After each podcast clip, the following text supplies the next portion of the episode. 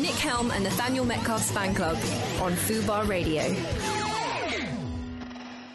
Yeah, we're, we're, we're off. Hello, um, my, uh, welcome to. Oh God, um, welcome to another edition of Fan Club.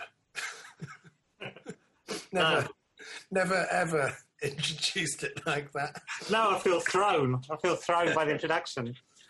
Um, You're listening to Fun Size Family Five Star Fan Club, and uh, we are your hosts. My name is Nick Helm, and I'm joined ably by Nathaniel Metcalfe. Daniel Metcalfe uh, on the decks.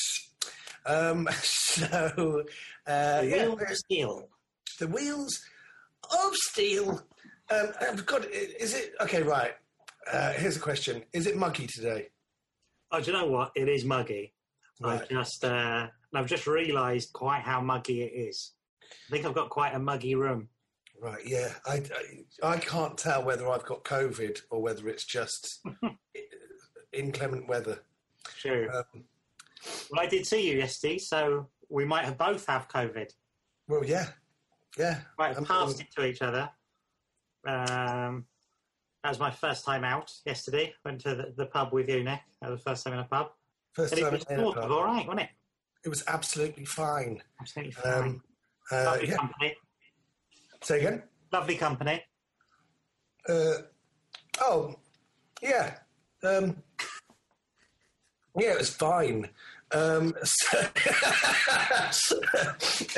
no, great, uh, but it is a bit of a it is a bit of a problem because we did basically do our um, weekly podcast uh, uh, at, a at a pub table, and uh, we didn't record it. So now we're here today. Fine. This is fine.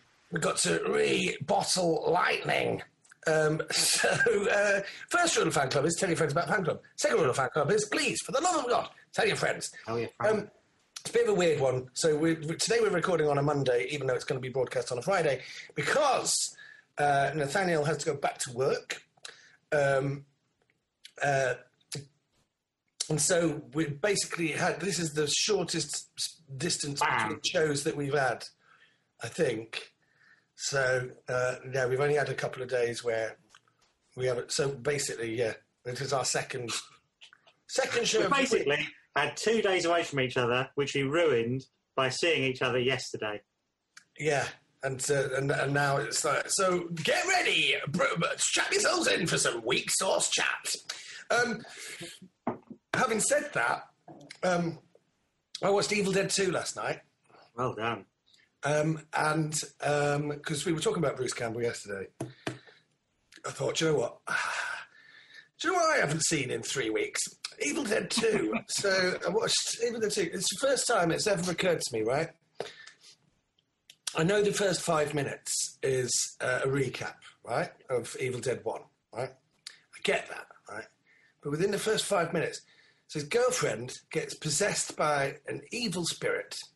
Uh, she goes off into the woods. She comes out and she attacks him. And in self defense, he grabs a shovel and decapitates her, right? Now, he must, at that point, still be trying to work out what's going on, you know? He's like, well, bloody hell, she suddenly got possessed by an evil spirit. Uh, God, God knows what, what got into her, right?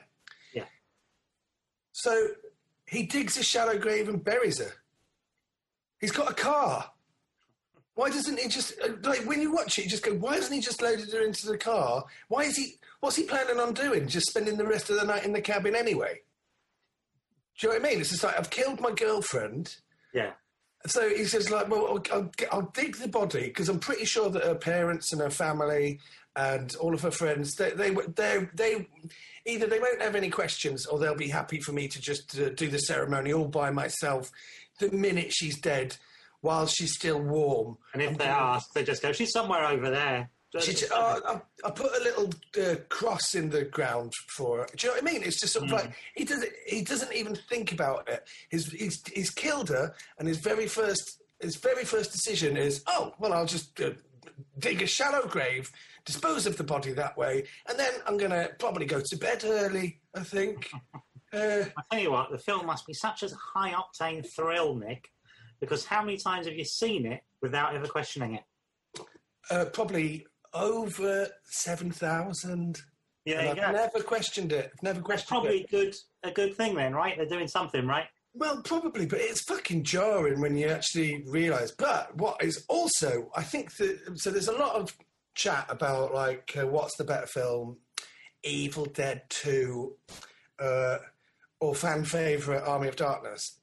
Um, Evil Dead Two is probably the better film, um, but I think one of the things that makes it makes those two films because we were talking about the uh, El Mariachi trilogy uh, the other week, and I watched uh, Desperados and uh, Once Upon a Time in Mexico uh, under your uh, recommendation.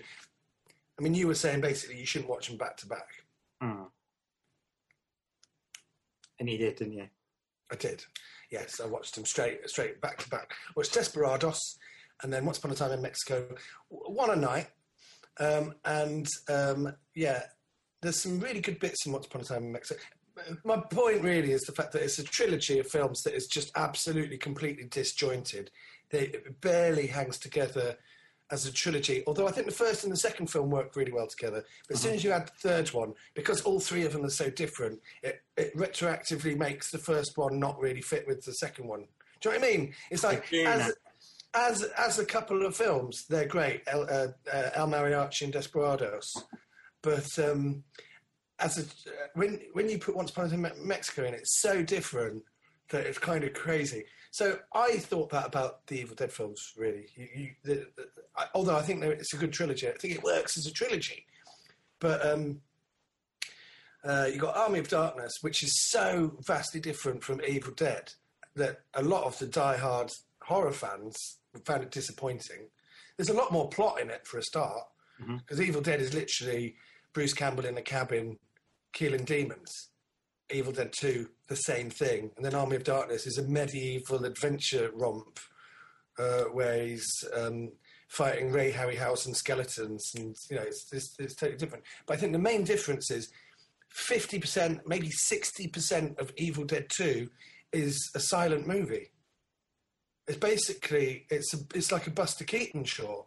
Everything works silent. Like he, he'll occasionally say something, but he's on his own for most of the film. And whenever you go back to the um, uh, Billy Joe and um, uh, the other guys, you know, you've got the four guys that are coming to the cabin. Whenever you get to that, there's sort of like dialogue and they're chatting a bit, but those bits are always really boring to me. And then when you get back to the cabin, it's just Bruce Campbell that's, and it's they're, it's like a silent performance, like um, his all his facial expressions. He even makes his ear move at one point, you know, and you just think, oh my god, what a talent! He can even do ear acting, you know.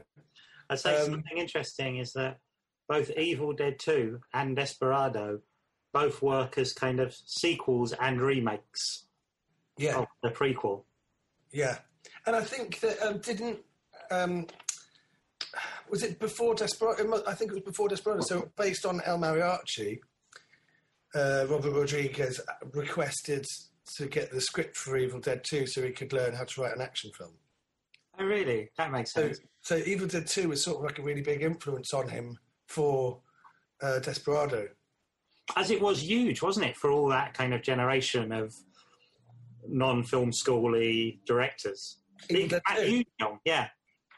It's huge, but also Evil Dead, I suppose, because Hmm. well, Evil Dead Two is like the one that's like it was like um, it was around that era, wasn't it, when you had Peter Jackson doing kind of like uh, Brain Dead, and Yeah, but it was before Brain Dead, and it was one of those things. What, what do you call it? Splatstick, where it's like a slapstick horror movie, which is just so it's just it's just it's genuinely funny and it's sort of scary in places and it's uh, disgusting in places and it's kind of yeah it's a lot of fun evil dead 2 but evil dead 1 is one of those films like if it's kind of like um it was like 18 20 year old you know 18 year old 20 year old people making evil dead and you can see all the seams do you know what i mean?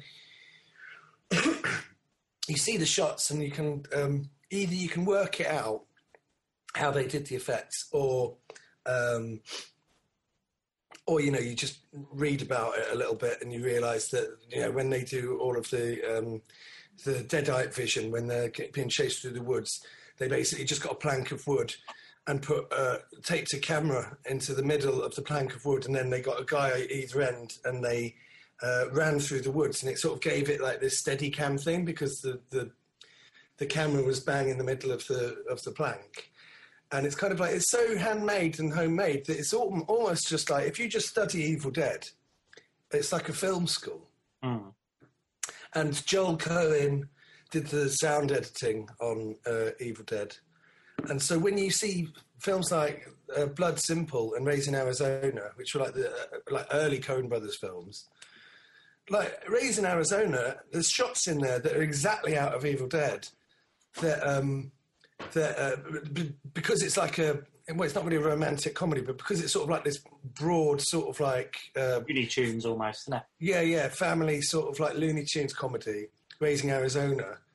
Uh, they use all of these things that they used in sort of like Evil Dead, and they use it out of context, and so it's kind of like it, you know, it, it's just it's, it's just really weird. But then they use the exact same sort of like techniques on Blood Simple as well, and that's a you know um, a film noir. And so it's just kind of like it's really interesting because they kind of like they developed all of this stuff for like this hardcore horror movie, and you associate all of these angles, and then you can sort of like see the same filmmaking process from the Coen brothers um, early on in their career before they sort of like got their own style. But um, yeah, I mean they were like really heavily influenced by um, Sam Raimi, because Sam Raimi was making films before the Coen brothers, and then you know Sam Raimi it went cyclical, where Sam Raimi ended up making. Um, what's that? A simple plan? Is it Simple simple plan? Plan. Simple plan, which is sort of like his Fargo. Mm. Um, Really good, really good movie as well. it's really good. Have you ever seen Crime Wave? Yes, I have. Yeah, yeah, yeah. Awful film. I, I remember quite liking it, but it was quite. Uh, yeah, it's it's it feels like a B movie, doesn't it? It's got a very sort of I mean, it's, but it, again, um, it was another example of Sam Raimi wanting Bruce Campbell for the lead, and then the studio saying you can't have him as the lead. And so there's this other guy as the lead, and you've never heard of him again. And it's just kind of like, well, you know, Bruce Campbell has consistently popped up in films all, the, all this time, and there's like there was like, I mean, this is like a recap of what we were talking about yesterday, but there's like three three or four films that you know, Darkman, they wanted him as the lead, he wasn't allowed to be the lead. Crime Wave, they wanted him as the lead, wasn't allowed to be the lead. Um, the, I'm sure there are others, but I was saying like one of the worst films that Bruce Campbell has ever appeared in is Congo. Um, it's just this really terrible film, and the kind of the lead actor in that is fairly nondescript. And Bruce Campbell appears for like a three-minute cameo right at the beginning of the film before he gets killed, um, and then the whole film is about trying to find find him. And then at the end, I mean, I was gutted. This is a spoiler for Congo, by the way, but they spoiled it already. Um, Congo was a movie that even as what year is Congo? Ninety six. yeah, it was um, from the maker of Jurassic Park. Yeah, so even as a seventeen-year-old, I was very aware going in that this wasn't going to be a primo movie, and that everything from the cast was telling me Ernie Hudson, okay, Bruce Campbell, all right. It was all telling me Tim Curry. not primo a movie. Um, yeah, but on the trailer, for, you know, um, there used to become like movies, games, and videos on a Saturday afternoon, and um, there was like an advert for Congo that came up, or like a TV spot, and uh, just because the film is so boring.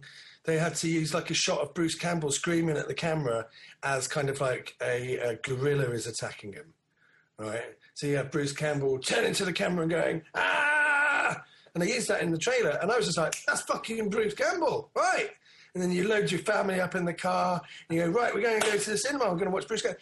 So as a Bruce Campbell fan, when you're kind of like, um, uh, you know, films are few and far between, uh, and to actually get the opportunity to go to the cinema. I mean, I can't remember if it was before. I think it was before Escape from LA, which again, That's the other one.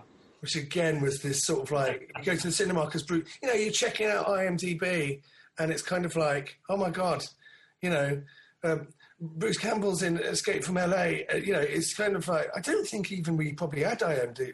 Yeah, I don't think I had IMDb then. Um, so it's sort of like you're, you're counting down the weeks for Escape from LA to come out because Bruce Campbell's in it, and then you come and see it. He's in it for two minutes, gets killed, and you go, "All right, okay." Uh, That was another one. I remember seeing that. I think in Flicks magazine, the free magazine you used to get in cinemas, yeah, you would have Escape from LA, and you go, "Wow, I've done a Escape from New York sequel. King Kurt's back, Kurt Russell. You've got Steve Buscemi and uh, Bruce Campbell. Brilliant. Can't can't fail. Cannot fail. yeah, amazing cast, uh, and uh, just and John Carpenter, you know, He's back. And absolutely rubbish. I think uh, Flicks magazine was when I first heard of Army of Darkness of Evil Dead Three. I think it was called Medieval Dead then. Like it was like a preview of upcoming films, and there was a picture of Bruce Campbell uh, in the daylight, and he's sort of like he's probably sat on his horse and he's turned into the wise man, and he's telling him he's an idiot, right? And that's the shot that they used, and. Um, I remember like reading about it and thinking that sounded dead scary because I got Evil Dead films mixed up with Night of the Living Dead films, Dawn of the Dead, Day of the Dead, um, uh, Evil Dead, The Return of the Living Dead. I like clumped them all in together, and I think I probably thought Army of Darkness or Medieval Dead was like uh, Return of the Living Dead three. Um, so I, was scared of it long before I saw it. Say again. I think I did the same thing. I think Return Return of the Living Dead was exactly the same franchise as Night of the Living Dead when I was a kid. Must be. Must be Yeah. the same thing. Yeah, but also Return of the Living Dead is sort sort of is the same franchise as Night of the Living Dead because it's based on the fact that Night of the Living Dead is um, uh, is a film that's based on a true event, and then Return of the Living Dead is kind of like going, but this is what really happened, you know. Um, so they are sort of there is sort of like connective tissue, but um, but like Dan O'Bannon is basically Return of the Li- Living Dead, which is a great film. I think that that's um, yeah, Return of the Living Dead is a really brilliant film. Um, sequel's not as good, and then the third one is kind of like it's just a zombie movie that's basically got nothing to do with the first the first two. But they do like that weird thing where. Uh, well, that Robert Rodriguez does in uh, Desperado, where he gets the same cast back for the sequel, but they're playing different characters Yes, yeah. and it's kind of like that's a but for the return of the living dead it's kind of like it's a bit of an odd thing and it's just not as good all it does is it highlights how it's not as good as the first one um, The nice thing about, um, like you're saying yesterday about Desperado, is that he does basically get the whole of the cast of the first one back. And because he makes a thing in all his films about having characters return playing different parts, he can even still managed to have the lead from El Mariachi in the sequel without having to, without it having to just be replaced by Antonio Banderas. and he's almost the coolest character Mm. uh, he's the so the lead the, if the lead from El Mariachi is um, the uh, second guitarist in uh, Desperado in Antonio Banderas' band uh, and he's the guy that has the MIDI guns in his guitar cases. And, but so the MIDI guns, they're a cool thing.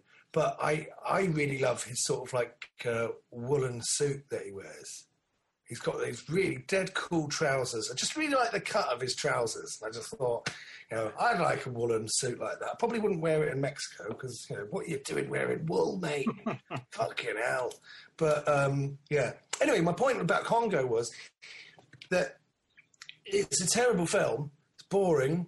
The lead is kind of like not very charismatic, and um, uh, it takes itself simultaneously far too seriously and uh, not seriously enough in a way. And all you do is you go, well, just put Bruce Campbell as the lead, just swap them.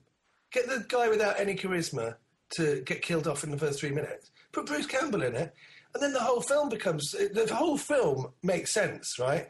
Because then you're not like uh, pissed off that you're watching kind of like this guy talk to uh, a talking gorilla that's basically obviously a man in a suit, you know, for 90 minutes, you know, with sign language. Oh God, it's awful. It's so bad. It's so bad. But then you could put Bruce Campbell in a scene where he's talking with sign language to a talking gorilla, and then all of a sudden you go, this makes sense. It's almost like it was meant to be. Like you couldn't imagine the film being better.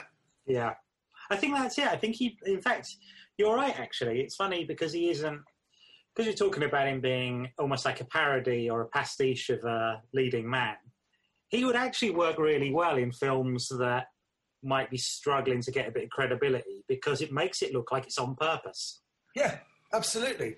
And, you know, because we were talking, we were talking about kind of like, um, uh, can you imagine a film that existed where you know Bruce Campbell could be the lead? And yeah, I think that he could have been the lead in Darkman. You were basically saying, other than Darkman Two, Mm. what you know, and it was kind of like it is a bit of a struggle because I don't think he is kind of like um, like a, a Brad Pitt or even like an Antonio Banderas or like a like a he's not like a leading man in that sense for A pictures, but you could improve almost any B movie or any horror movie. But like I was saying that Bruce Campbell would have been perfect as sort of like the Gabriel Byrne character in Hereditary, you know.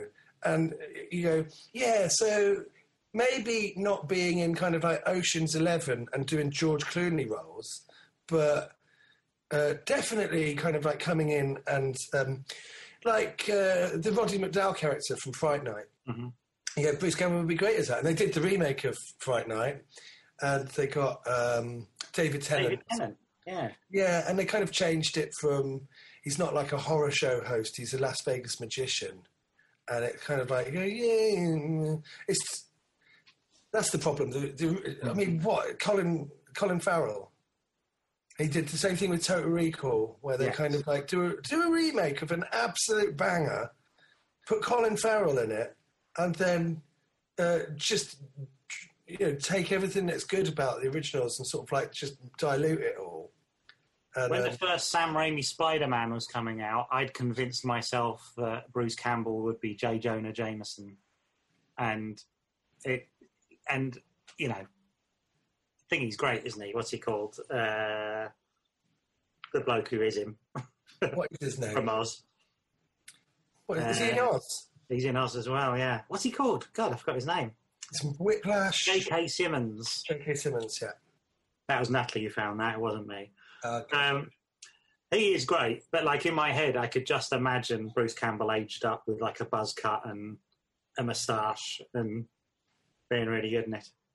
well, I mean, we got him in three films, so that Mm. was. But again, you go, when when's he going to get a fucking break? Like Yeah, it's Sam very much Raimi, coming Sam Raimi's making huge blockbuster movies, and then it's kind of like Bruce Campbell comes in and he's got a cameo in it. You go, yeah, but and he's got a cameo in the second one. You go, yeah, but you know, he's got a cameo in the third him- one. You can imagine him showing up in something like a Guardians of the Galaxy film or something like that now, couldn't you? I, yeah, why don't they just do it? Yeah. I don't understand.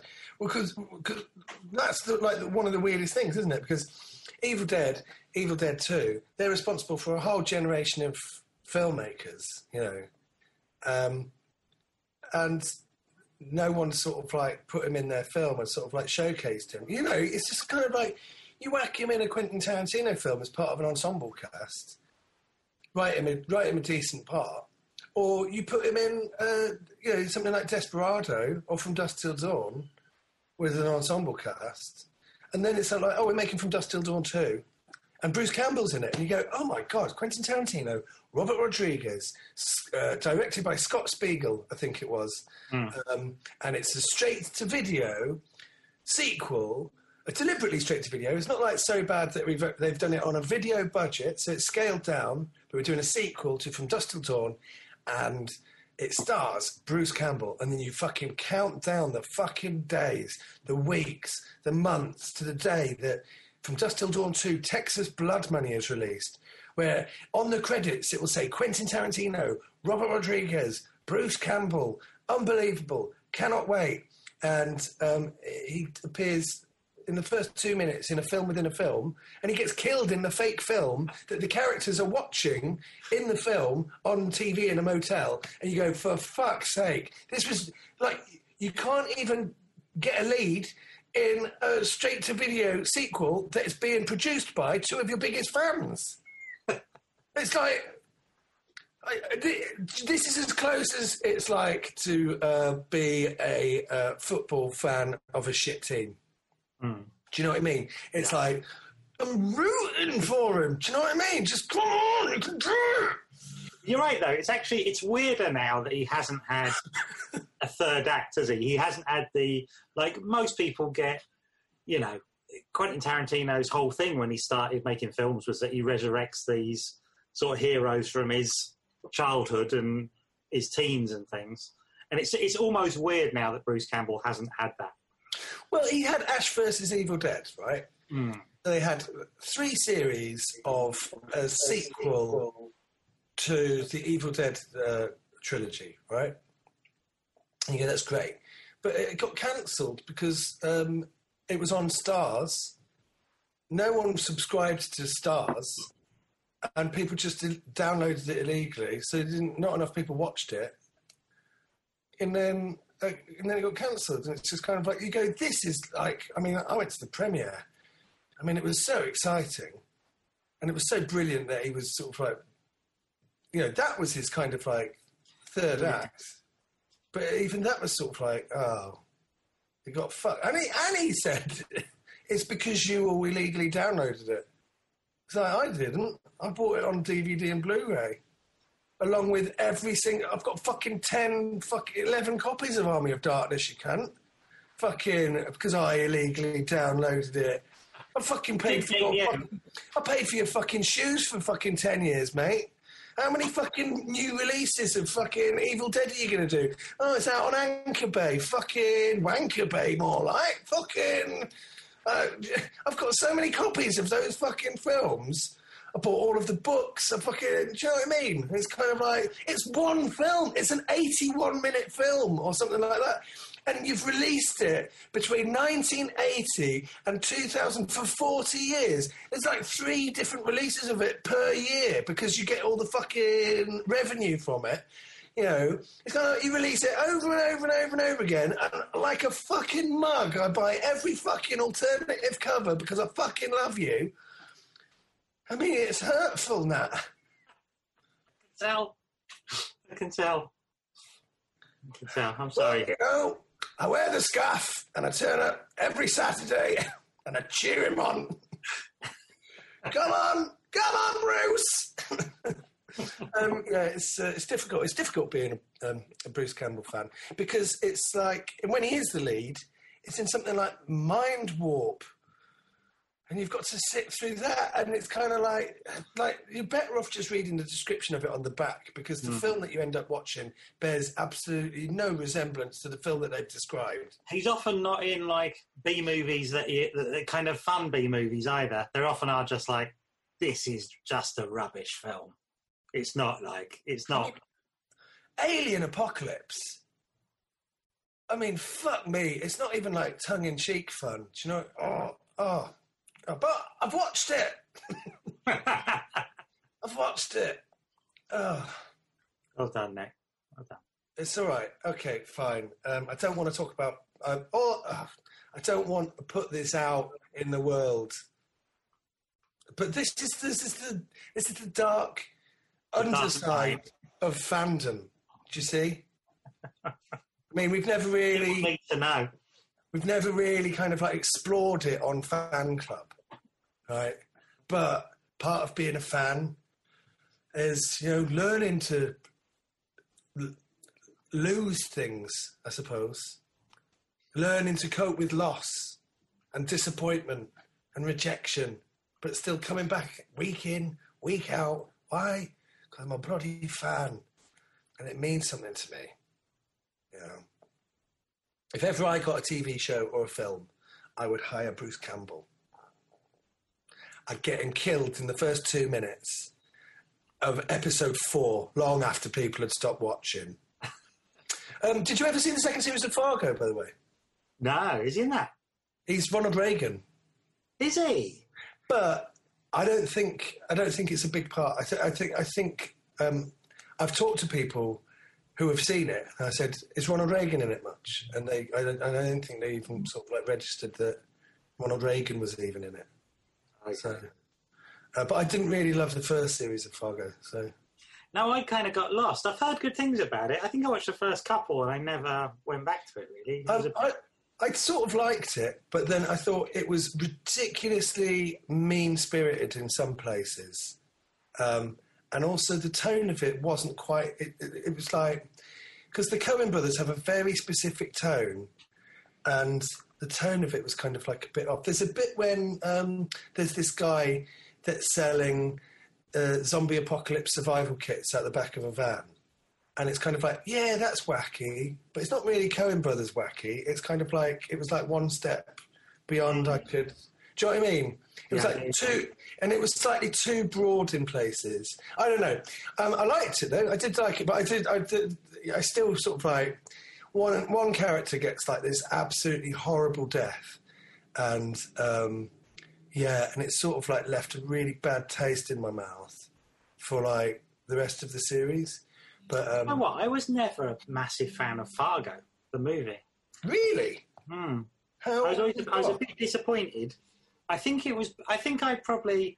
I have seen it since, and I do. I think I liked it more. But I think when I saw it, I always really liked that their films always felt like pastiches or genre films, and that just didn't feel like it was one. It felt like, but in a way, it's probably like their first proper Coen Brothersy Coen Brothers film. But I, you know, I really like Hudsucker Proxy and um, Oh, well- Crossing and So, so Hudsucker Proxy was. Um, so the reason we mentioned Crime Wave was because uh, Bruce Campbell was meant to be the lead. It was written by Sam Raimi, Joel Coen, and Ethan Coen, and it's set in a place called Hudsucker Prison. Um, and then, like, so whenever Crime Wave was made, 1987 maybe, or maybe no, it was before Evil Dead 2, wasn't it? Because they had to make Evil. Maybe it was 1984. And then they had to make Evil Dead 2 to sort of like go, no, no, we can still, we need it. We got a hit. They had to basically have a hit so that they could progress their careers. So they did Evil Dead. They could do anything they wanted. They did Crime Wave. Crime Wave was a flop. Uh, there are some really good jokes in it, but it's not a very successful film overall. Like, it's good. Nah, it's, is it good? I don't think it is good. I think there's good bits in it, though. And then I like some amazing bits. The bit when she's running through the doors and shutting the doors and he's chasing her through the doors. And they're in like a door factory, so there's just like hundreds of doors. That's great. Um, and the dance contest is great.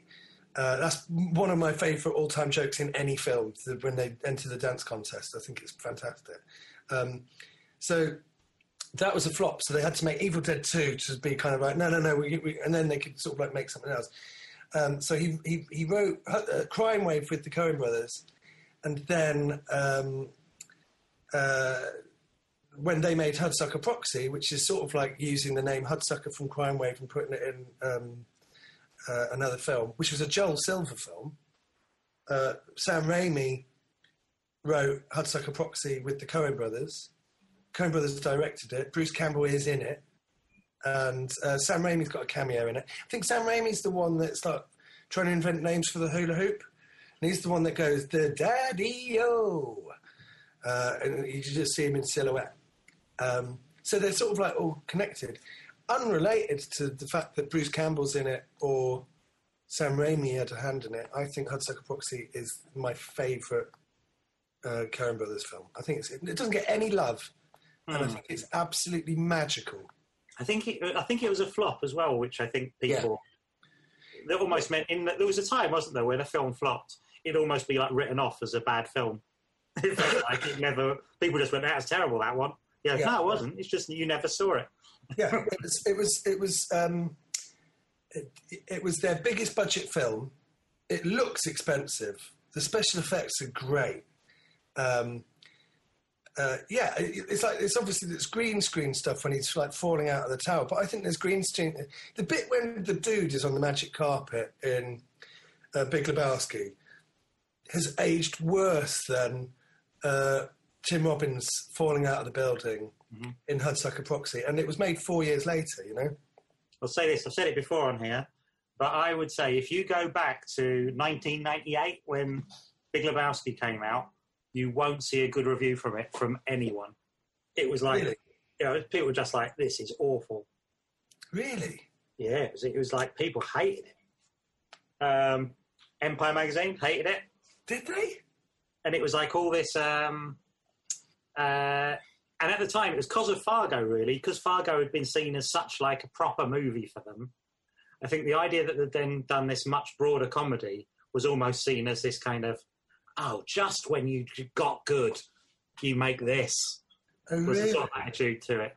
I can sort of understand that because it's ridiculous, but it's so it's it's so it is it's sort of like a return to kind of like raising Arizona. Do you know what I mean? Yeah, I think that's it, and I think that was my take on it when, like, I was a bit like, oh, great, and I was a bit, yeah, at the time I was a bit disappointed by um, Fargo, and it's probably one of their films I've watched least. Uh, That's I've so seen it. I've seen it. I maybe I probably saw it for the last time about fifteen years ago, and I reckon I'd probably like it if I watched it now. I think At the time, I was never really into it. It's got an amazing Steve Buscemi performance. Frances McDormand is great. Uh, William H Macy is great. The the soundtrack is incredible. It looks beautiful. It's got a, um, a cameo from Bruce Campbell in it, uh, where they took an old soap opera he was in. Uh, when William H Macy's wife is tied up to a chair and she's got a sack over her head, they leave her in a room watching an old Bruce Campbell soap opera. So it's not like he's not actually in the film, but Yeah. they have footage of him from a TV show in the film. Um, Bruce Campbell's also in the Coen Brothers Lady Killers, isn't he? For a bit. he's so. So this is my theory. He's in Lady Killers and he's in Intolerable Cruelty, and he's in Hudsucker Proxy. And if he's actually turns up for work, then uh, it's either a flop or it's their worst film. but if they use old footage of him from another thing, it'll get an Oscar. So I think it, it, it's sort of like cursed, isn't it? But um, If yeah. Joel and Ethan Coen are listening, they need to get some old footage. They need to get some old footage of uh, Xena Warrior Princess and whack that in their next film, and they'll get an Oscar. Um, we've got to play a song now, um, and uh, then we'll uh, chat some more because that's the basic. It's a podcast, isn't it? What What are you fucking expecting?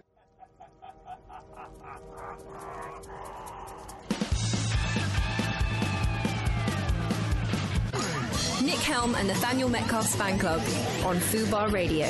We're, we're back. Oh God. Um, um, yeah. So um, that's what I watched. Evil Dead Two. Okay, I'll tell you what I saw this week. On a related matter, I saw the film High Fidelity. um, the John Cusack film. John Cusack film. I was intrigued. I'd, I'd read the book uh, in the last few weeks for I was researching something. I'd read the book and I was sort of intrigued by it. And I watched the film again, having read the book, and it's a really faithful adaptation. It's a really good adaptation of the book, but I don't know how much I liked the film or the book at the end of it. I, I used like when I when it first came out, I saw the movie and I really liked it and it's not aged terribly well. I think part of the reason it hasn't aged that well is Jack Black, who I just uh, I think is like I don't know if I can take this performance now.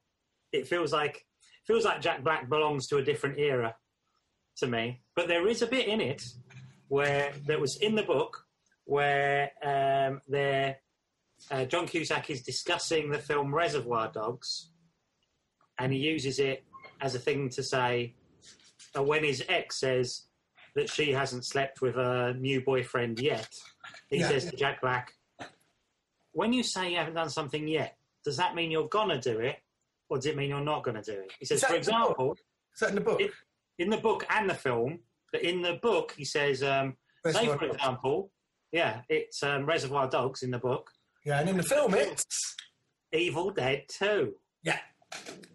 But the joke doesn't kind of make as much sense because he talks about it.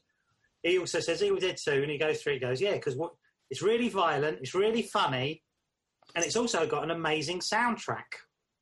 And it doesn't. It doesn't. So it's ba- it's it's obvious that you go, well, he is talking about Reservoir Dogs in the book, and that makes more sense.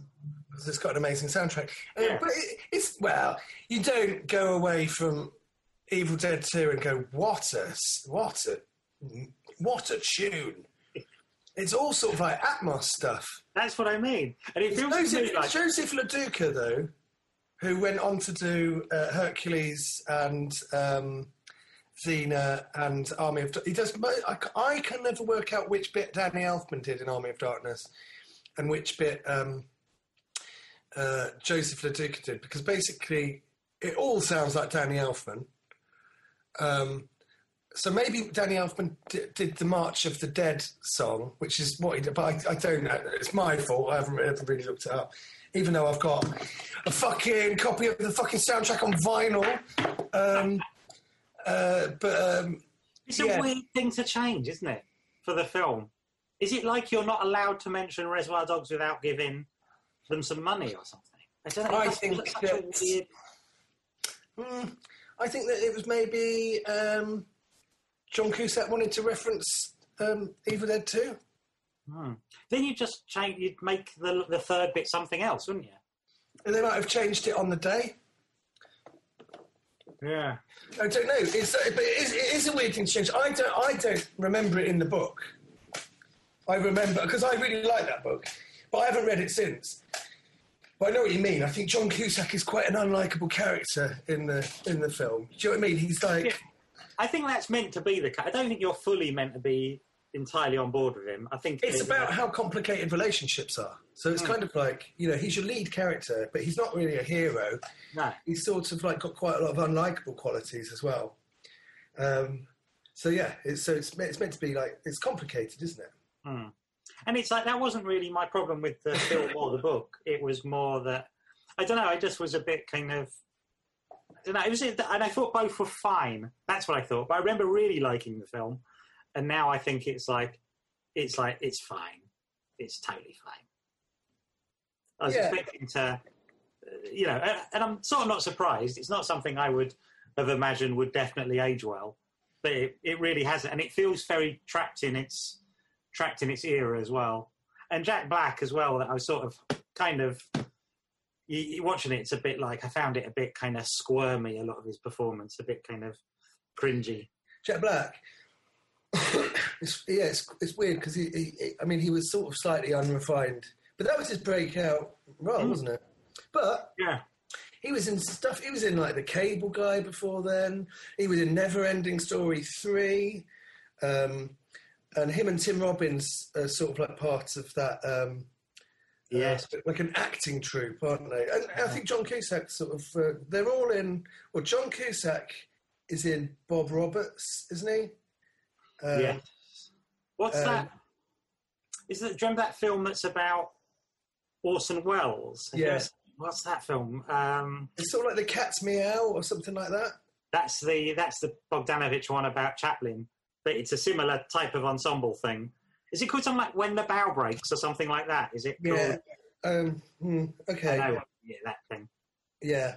But that's got, son, isn't that like John Cusack, Tim Robbins, and Cradle Will Rock? Cradle Will Rock. Yeah. Um, and Jack Black. Is Jack Black Orson Welles in it?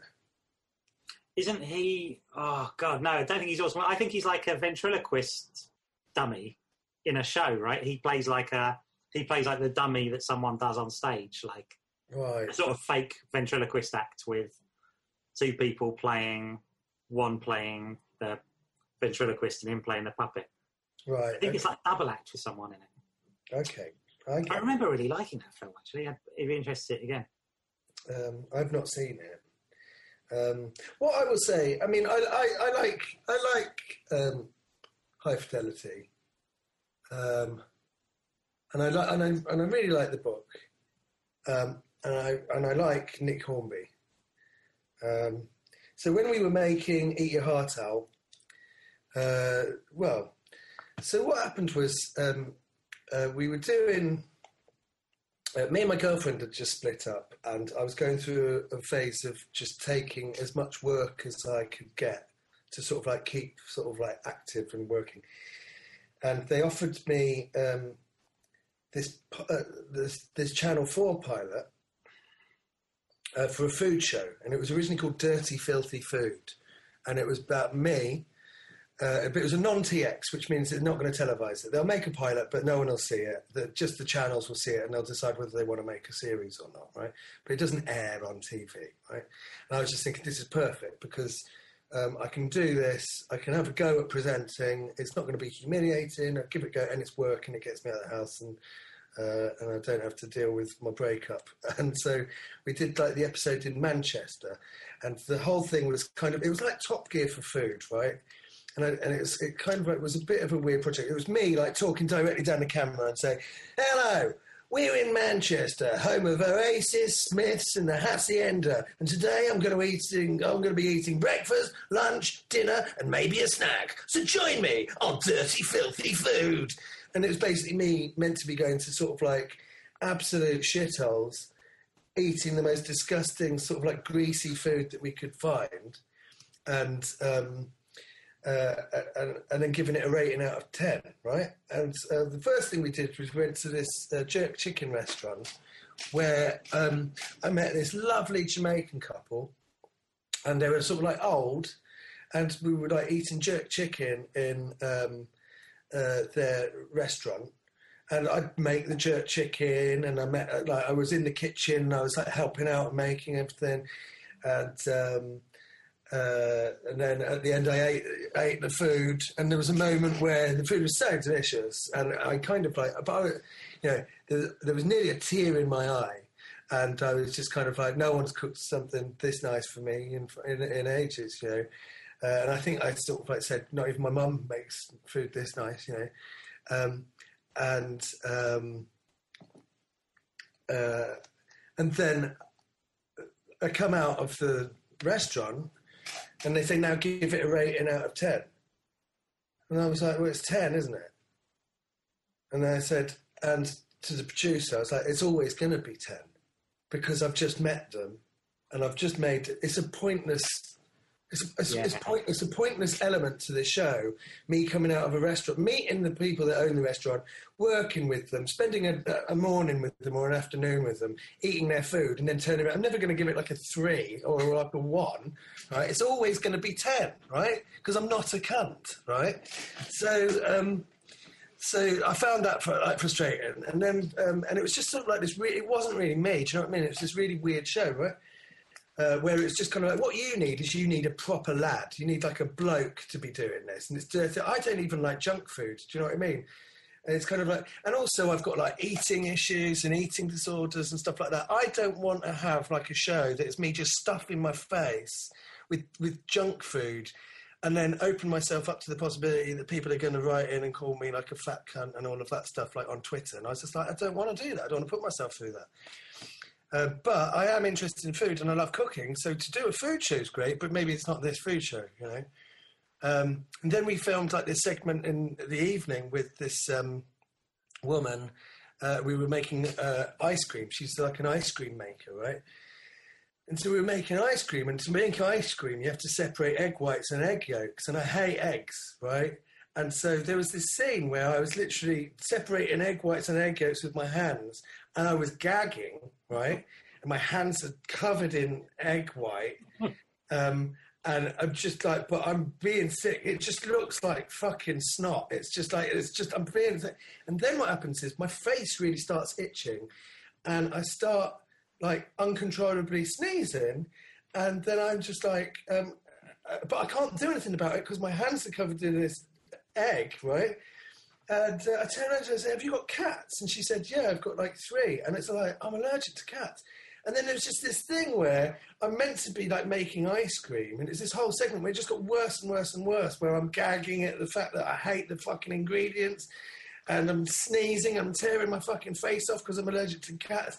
And then we eventually make this ice cream, and I eat, ate it, and I go, if we could make a series like that, where it's just sort of like stuff that's sort of like getting more and more out of control. I'd be more interested in that. And then I watched the pilot, and I didn't, I didn't love it. Um, so I was just like, okay, I'm not gonna. Uh, I, I, don't really want to do like a, a, series. And it went around, and Channel Four turned it down, and I sort of forgot all about it that it existed.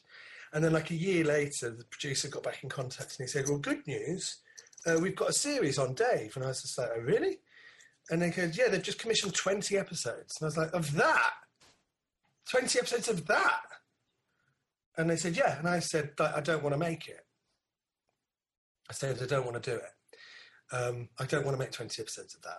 And so he, they took me out for like uh, a lot of dinners.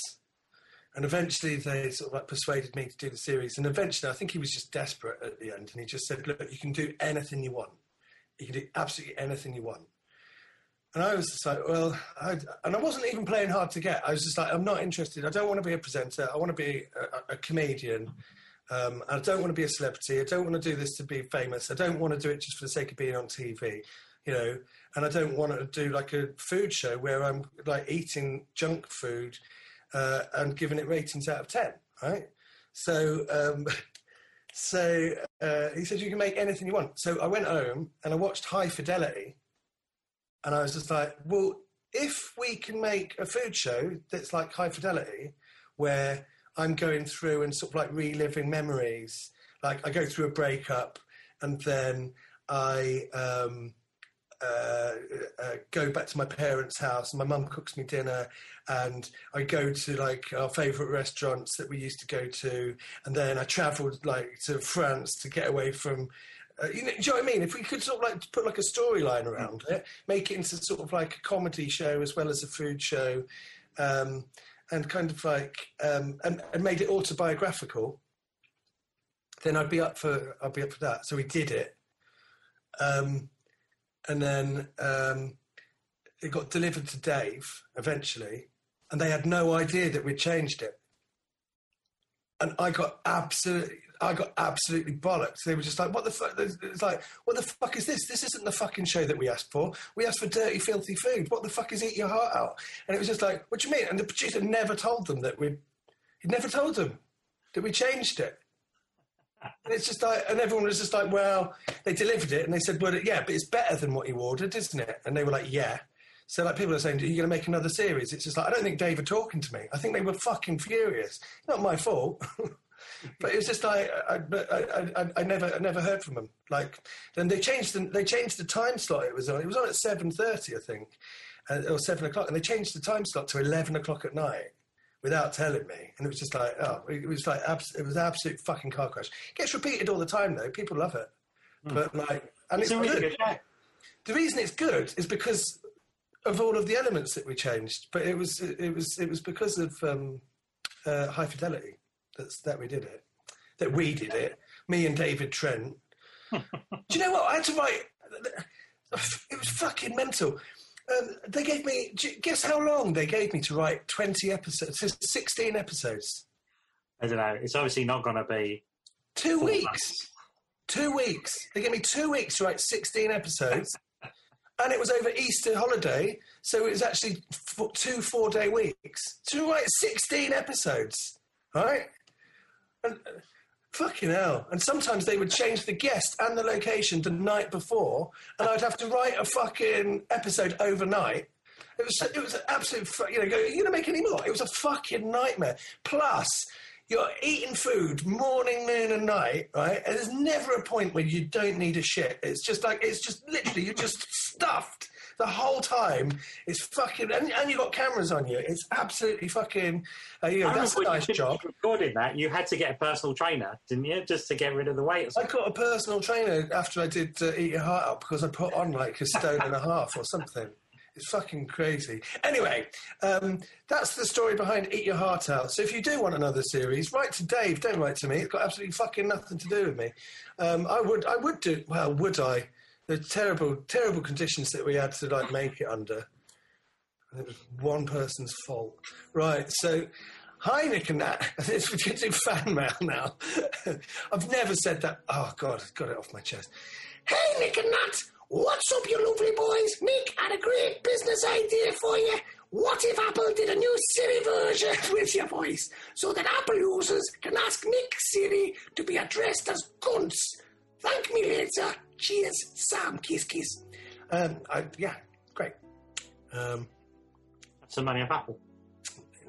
Again, get in contact with Apple.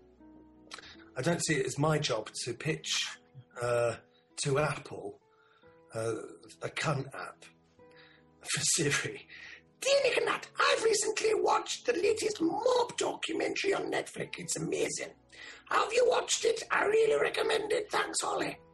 Um, no, I've not seen it. I don't know what it is. Hello, you pair of cunts. As a fellow cunt, this is a compliment. Cunts are the best. Oh, Hi. sorry. Hello, you pair of cunts. As a fellow cunt, this is a compliment. Gods are the best. Do you like summer, Damien? I love summer. It is, I would say, in my one of my top four seasons.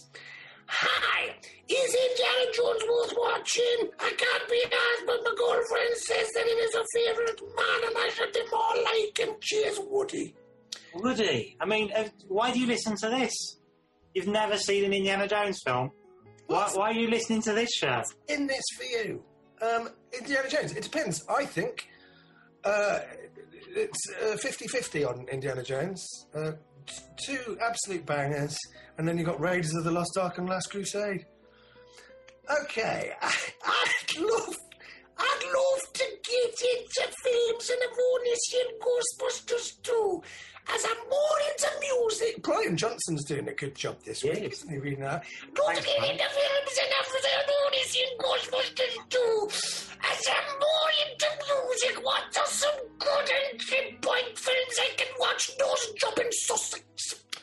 Um, good entry point films. Uh, oh, John Carpenter's The Thing, maybe. I've heard that um, Evil Dead 2 has a good soundtrack, so that's worth uh, checking out if you like music. Howdy, guys. I would love to pick your brains about America. Have you been there and do you like it? My friends want to go, but I'm not sure about the flight time, and I'm not really into American films or TV shows. From Tricky Steve. I'm probably not the best person to ask about America, but um, I've got a friend that sort of like uh, pops into America every now and then, sometimes just for an afternoon. So uh, we can put you in contact with him. Hello, guys. Ah, as I'm still in the lockdown and I've watched all of Netflix, I think I might be time to get into yoga. Could you teach me how to do it, please, Sally? Get into yoga? Um, not, not my. All of these letters have the same tone. Are they like written by the same person? Do you think it's because it's Brian Johnson, or do you think it's because? No, it's like they're all they're all sort of. There's no proper. Who listens to this and writes in? Who are our listeners? Who writes this? Yeah. just a bunch of. It's just like they're like. I mean, it's it's. um I think people probably think we make these letters up. I think it's a little bit soul destroying, isn't it, to read these? And you go, hey guys, if you want to get into giallo movies, then why not write in and we can uh, discuss what your favourite giallo movie is. And then the next week, you read in the fan mail, and it's literally people taking the fucking piss. And it's like, I don't know why we fucking bother. I mean, they're like talking about fucking opening up fucking Fubar again, and we have to go into the fucking studio to do this. So I can just about tolerate having the piss taken out of me in my fucking living room, but I'm not going to get a fucking Uber to enjoy that fucking experience. For fuck's sake, I'm not going to spend money, more money on this show than I fucking make out of it, just to be fucking humiliated on, you know. I was going to say live radio, but um, it's obviously pre-recorded and then it's a podcast. So um, guess it's limited on. Anyway, um, just um, if you've got nothing positive or intelligent to say, stop fucking writing in. Right? I can do without you, you fucking cunts. This is fucking. It's going to be fan mail, not like people that you know going to fucking needle at us mail. Yeah. that's good. We'll use that as the clip. Yes, please. Greet, greetings. I heard some fan mail asking you to come to Seaside and do a road show. I agree this would be for the best. I am from Southsea and would love to have you here. When can you come? I have a garage you can sleep in. Oh, for fuck's sake! It was, I, I was almost moved. I was almost So moved. was I. Someone was wanting to come to Southsea and pay him a visit. I thought someone actually wanted us to come to Southsea to do a road show where we could talk about John Carpenter's The Thing, amongst other films. And then at the end, it's like they've offered to make us sleep in their fucking garage. No, thank you. No, thank you, Doc Red. Oh. Right, it's all fan mail then. That's it. That's the fan mail. All Right. right. Do a song and get a guest on.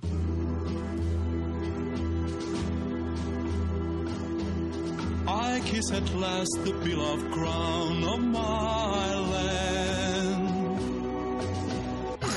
Nick Helm and Nathaniel Metcalfe's fan club on Fubar Radio. And we're back. Uh, what was that song that we just played, Nathaniel? Was the Return of Ringo soundtrack, Ennio Morricone? Oh, that's great. It's brilliant. Right, we're joined live in the studio. We're not live, pre recorded, five days in advance this time. Uh, not enough gap between the last episode and this episode. Anyway, here we are. We're making the best of a wonderful situation. Joined in the studio now by comedian Ken Cheng. How you doing? Hey, yeah, I'm doing well. Thanks for having me. How is, were you, okay, so what's the date today? What's the date? It's, It's the 27th or the 2nd of August, possibly? so Edinburgh would be starting. Oh, God, it would be. It is crazy. It is crazy. I was thinking that. It's how is it August? Would you have gone up this year? No, I was taking a year off actually. I was. This was my first year off in like three or four years. Yeah. I was going to take a year off, and I feel absolutely cheated by this. Yeah, me too. Me too. Not technically a year off, but it is a year of our lives. But Yeah. also, it's also I, th- I think kind of like taking a year off every so often to have like maybe like a fallow period, so that you can kind of like come up with ideas rather than feeling like you're just churning stuff out is good. Yeah. But it's like one of the most uneventful years. and nothing's happened to me other than I haven't left my flat. it's hard to turn that into a show. Well, Imagine I the think state of everyone's shows if all they'd been about was what they'd done in lockdown. Yeah, I, I think they will. They will be. They will be next year. Of course. I Next think year's people are going to come back. It's all going to be the same show. Yeah. there's going to be yeah, there's going to be like 500 shows called My Corona, and it's literally just going to be people talking about Corona. And I just think you know maybe next year would be a good one to take off as well because mm. I think I so don't as well. I, I'm not sure it will come back in its full.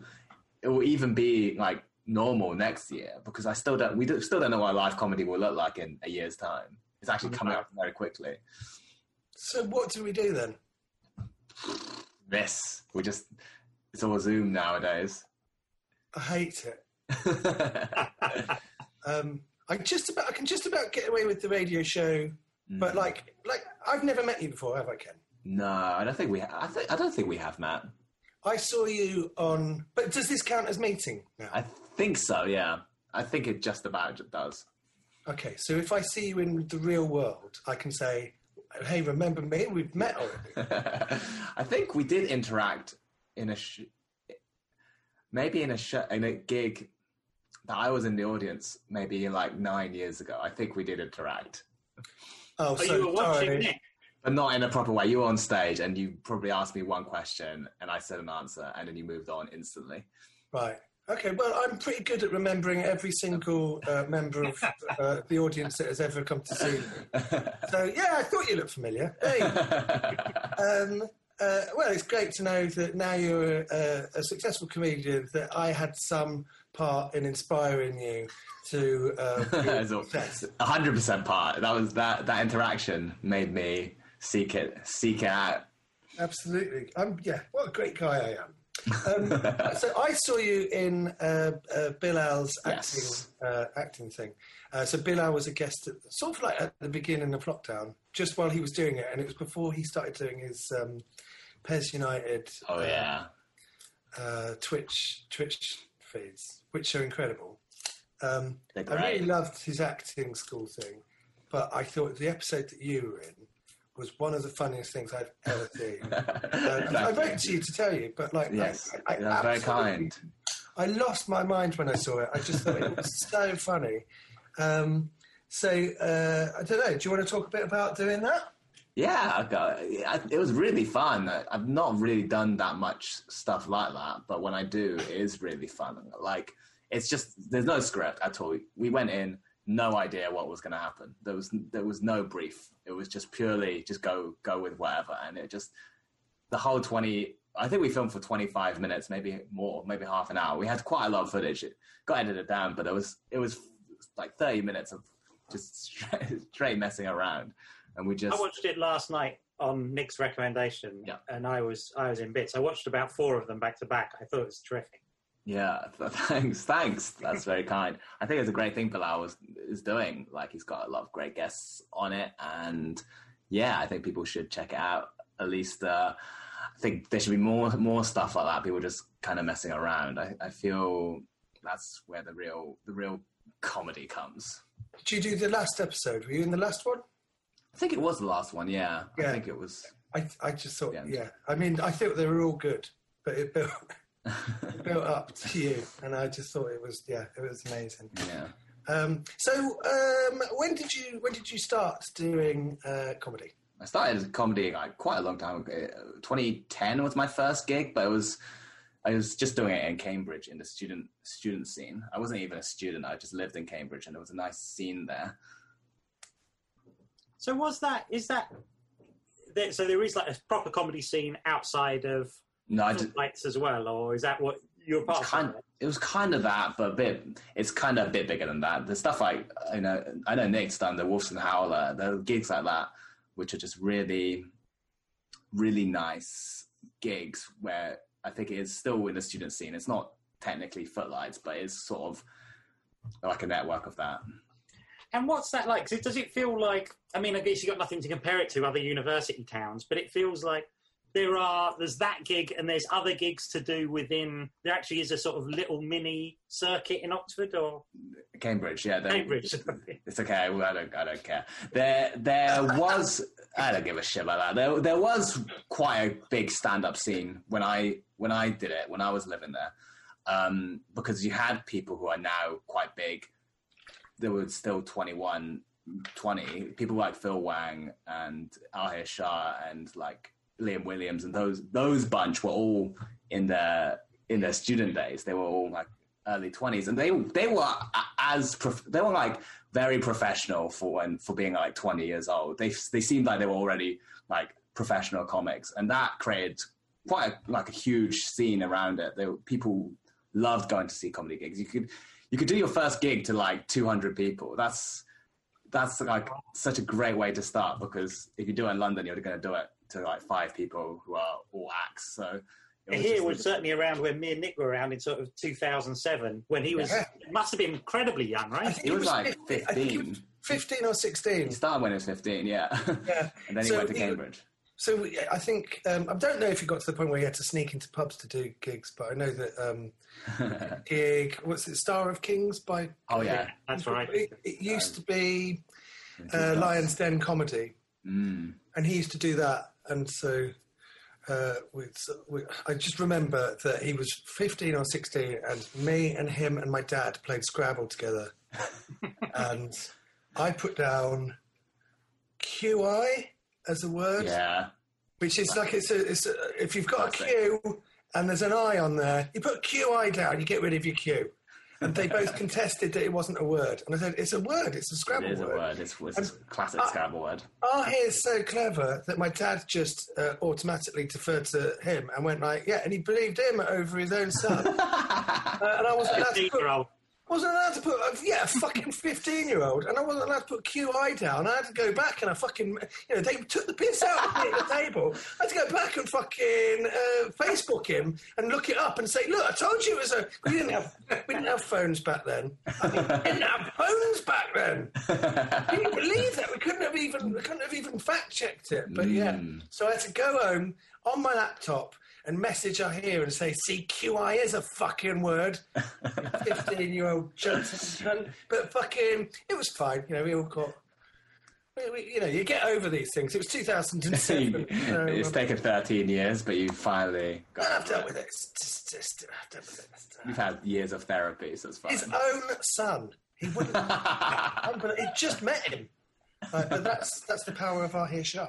he seems smart, doesn't he? But Does seem smart, yeah. Does Doesn't know. He doesn't know about how to sort of like mop up the last uh, remaining points on a Scrabble board. I tell you yeah, yeah. If you don't know about Chi, you're a rookie. Yeah, I mean that's that's one of the obvious ones. That's one of the go-tos Mm. of a Scrabble. So you won the joke of the fringe in uh, 2017. I did. I did. What, uh, what is that? The Dave joke? Dave won, yeah. Is that the one you won it, didn't you? With Oh, I won it in 2011. 2011. Wow. There we Um, go. What does your what did did you get an award? Did you get a Yeah, I got a trophy. The, the, is it an ele- elephant? A glass Oh, yeah. elephant? yeah? It's like a it's like a perspex plastic elephant, right? Yeah, yeah, yeah. That's the one. Yeah, I've got that. It's just up there Oh, yeah, on my. mine's, mine's in the living room. It's just out there. Yeah, I've I've got all of my awards on a shelf. Great, great stuff. You should have it in, in shot. Um, well, I don't want to be a prick. I just talk about them. Um, um, what was your joke? Uh, it's the one about the pound coin. Should I repeat it? I can't. I Yeah, can't. go on. I, I haven't heard it. Um, I'm not a fan of the new pound coin, but then again, I hate all change. Great. How did you feel about?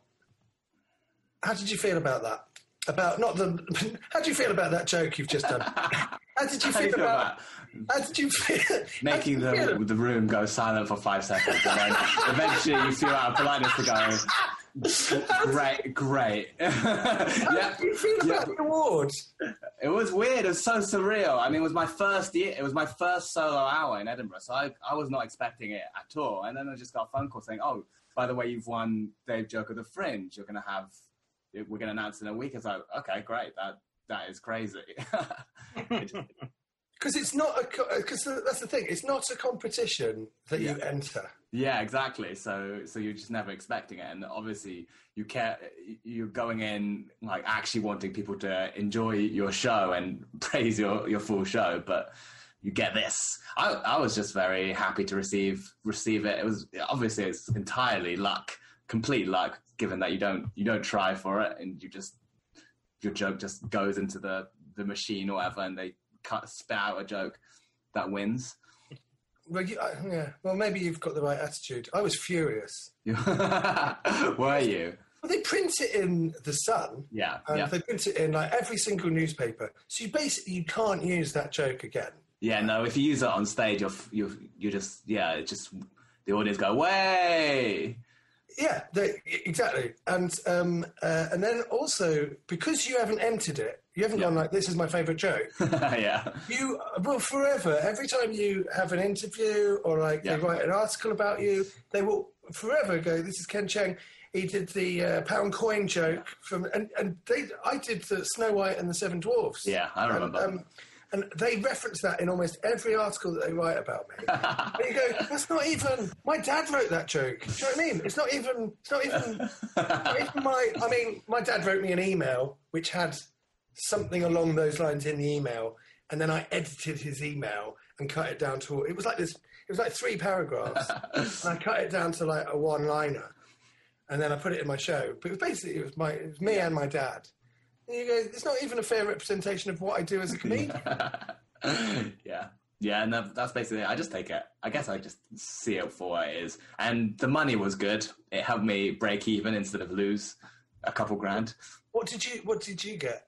Two grand. Was it two grand? Did I Yeah. get two grand or did I get one grand? I don't know I think I bought a laptop.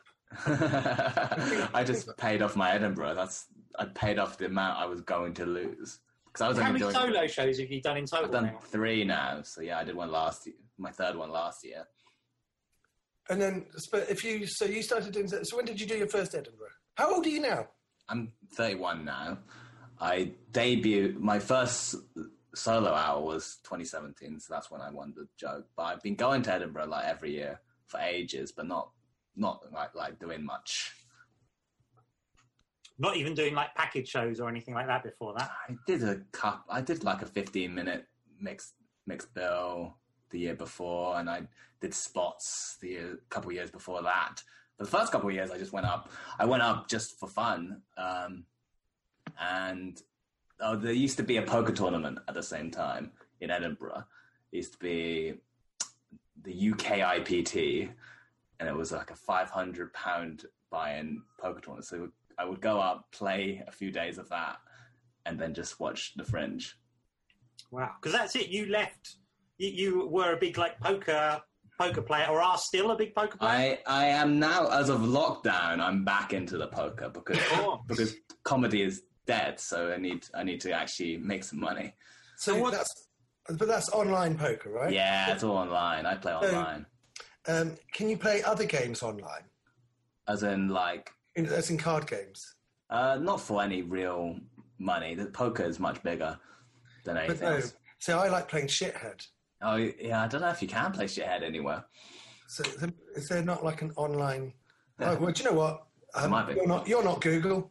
I've never looked into shithead. I used to play shithead all the time when I was 16, but I'm. I'm sort of like addicted to it, and I've been playing. Uh, uh, you know, as you have like social. Is there social bubbles? I've Yeah. Been, I've been able to play shithead for the first time in like three or four months, and uh, it's good. Yeah. it is good. But like, I think that there should have been. There should be like an online uh, card game program where you can sort of like Play anything. play play other games other than poker because I can't. Yeah. I've never played poker. So you studied maths. Yeah. So does that mean um, that that comes into your poker playing ability? Mm, yeah, I think it, a lot of poker players have quite a math, mathsy brain. Do you count cards? No, that's a blackjack. That's a in blackjack because they don't shuffle the deck, so you can remember where the cards are, or at least. What do you mean that you don't? Oh look, fucking hell! Um, Oh, they yeah. do. They, they've got Yeah. shithead online. They've got Yeah. shithead online. Brilliant. Okay, cool. Well, Let's that's finish that. the show first. Uh, it just, it absolutely doesn't matter. That's great. Thanks, Natalie. Uh, uh, it's, it's quite distracting, but um, uh, you two chat amongst yourselves. I'm just just going to play shithead. online shithead. Um, So, what's- so, so it is then it. You see it as very much like a skill that involves maths, and it's not like some people are just magically better at poker. no, no, no, yeah, there's no like. Well, it's kind of math. It's also psychology. Uh, it's kind of mixing the two because you you need maths to kind of understand all the odds and stuff, but then there's the psychology of like going, well, I have to put myself into the other person's shoes and think, what are they thinking about the game, and respond according to that. And that that requires all sorts of different skills. and you can see them.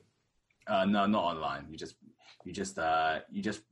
That's the thing. You can actually play poker without seeing a person. The body language is one element of reading someone, but actually the way they bet. Like, let's say you have an opponent who only bets big when they have the best possible hand. You could, you could work that out, and then then you could just change your strategy up and go. "Oh, You know what? I'll I'll avoid them when they bet big, and and yeah, and exploit them that way. So that that's all part of the game. So it's all betting information. But it's kind of like you're reading because you're not reading their face and their body language. You're kind of it's weird, isn't it? Because you can sort of like tell a lot about a. I guess what you're saying is you can sort of tell a lot of, about a person just on paper.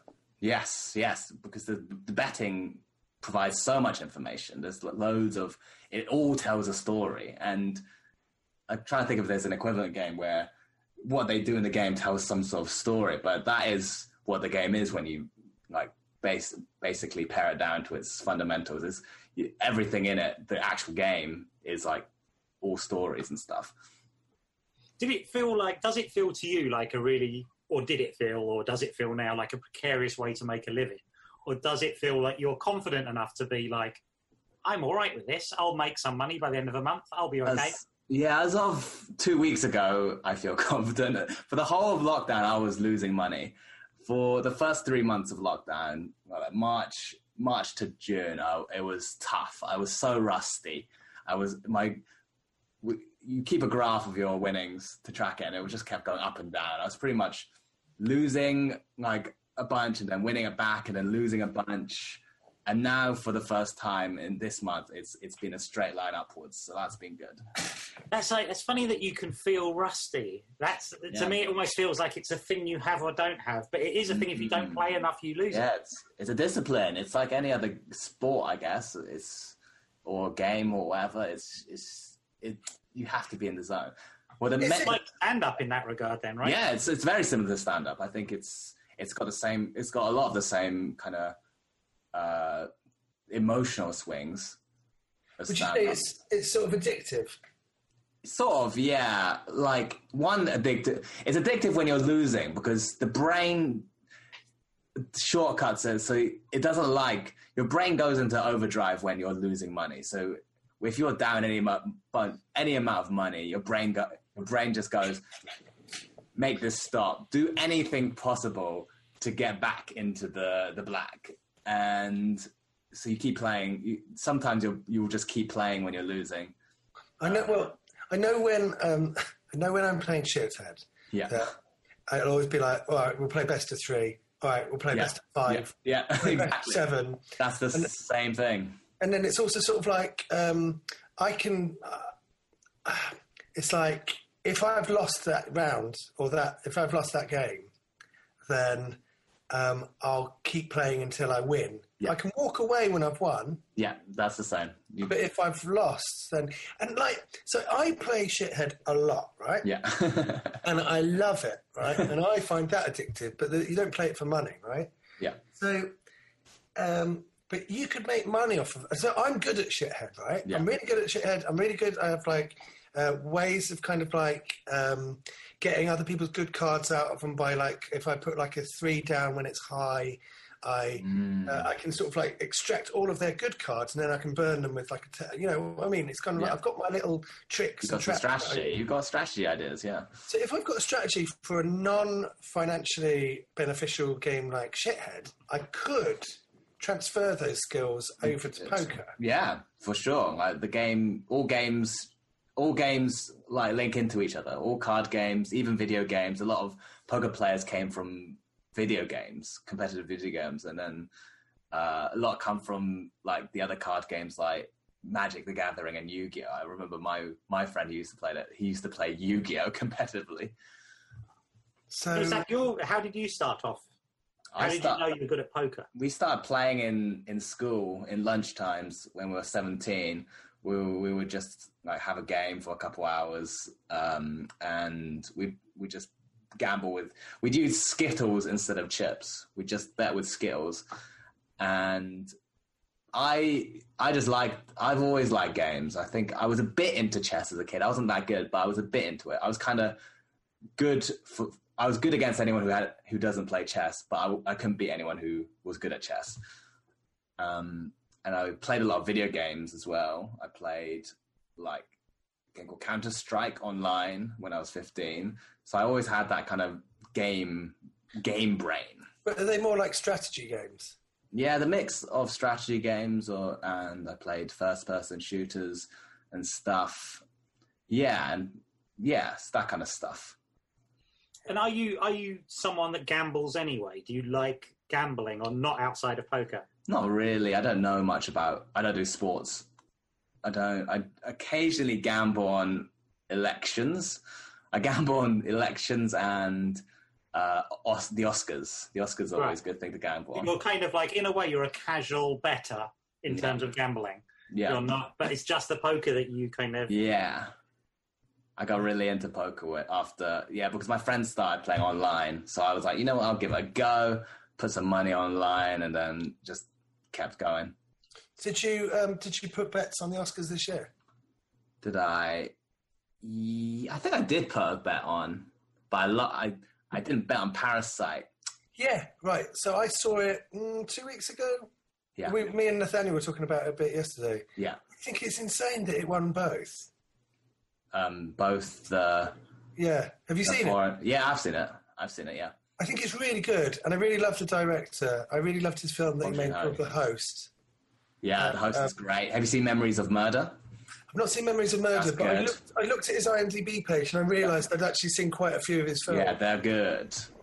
Um, and I really like him, and I, and I just thought like, uh, and Parasite definitely. I think win one or the other, Yeah, you know, but both was just kind of like it's sort of crazy because it is a really good film. Yeah. I don't think it's his best film, Mm. um, and I think that the first half is definitely much better than the second. half. Mm. The first half is very, very well set up. The, it's very If it- funny. If it had won Best Picture and not Best Foreign Language Film, that would be even more insane, wouldn't it? Yes, okay. Yeah, that's the problem. Maybe. But also, also there wasn't. Well, what other film do you think should have won Best Picture? Because the one that swept up the rest of the awards was 1917, but it seems to have nothing to it besides oh, here's one long tracking shot. No, see, I thought 1917 was an incredible film. In Yeah. terms of um, what is cinema, what is what Right? is- Yeah. You know, it's kind of like you, you couldn't do that as. No. I mean, I saw it in IMAX, Oh, right. yeah. and I found it incredibly overwhelming, um, and um, and also because it was set in World War One. There's Yeah. not really a lot of modern films. It's normally World War Two, Yeah. and I felt like I hadn't really, I'd never really considered like what trench warfare was really like, Mm. and I thought it did a really good job of showing you a world that is kind of like um, not really deeply that explored these days. And also, they did it in such a cinematic way that it, it was cinema. Do you know what I mean? It's the only thing you do. So I think actually, probably 1917. Fair enough. Fair enough. I, I haven't seen seen it, but I just. Uh, well, when no, you see it, Yeah. either watch it on the biggest screen you can, Yeah. get as close to a small screen as you can. Because I just thought I thought it was I thought it was, but do you know what I mean? It was just have you ever seen the film Gravity with Sandra Bullock in it? I have seen Gravity. that is like a that is kind of like a roller coaster. That's like a theme park ride. Do you yeah. know what I mean? Yeah, yeah, yeah. It's really gimmicky, and you kind of you watch it. Uh, and then you go, well, that was good. What are we going to have for dinner? And it's like a one watch. You watch it, and then Yeah. you never think about it ever again. yeah. And I thought with 1917, it was sort of like Gravity in that respect, except for it stuck with me for weeks. And I felt like because it was attached Oh, to that's good. something like World War One, it was sort of educational. You know, I just found it. I, th- I found. I thought it was a really great film, and I thought from the point of view of filmmaking, the way that they made it was actually just really innovative and uh, and interesting. And I didn't even. I think that there's an Alfred Hitchcock film called Rope Oh, I've heard of it. which is sort of like the whole film is in one shot. Yeah. And it, although it's like a, I think it was fifties or sixties, it's, it's it's very sort of like gimmicky, Hmm. And um, and I think a lot of the time when they do these sort of like uh, one shot kind of films, it does come across as gimmicky. But I thought it actually served the purpose of the story in nineteen. Fair, yeah. I also think Parasite, no one predicted it would win. I think the Something Oscars now- like to do that. I think they because every they always like to go against what's been winning a bit. The same happened with The Revenant. Everyone thought The Revenant was going to win because it won a lot of other awards. the same happened with I can't remember which was Three Billboards maybe and uh, another one I think. Um, yeah, Um, they they kind of like going against the grain a bit.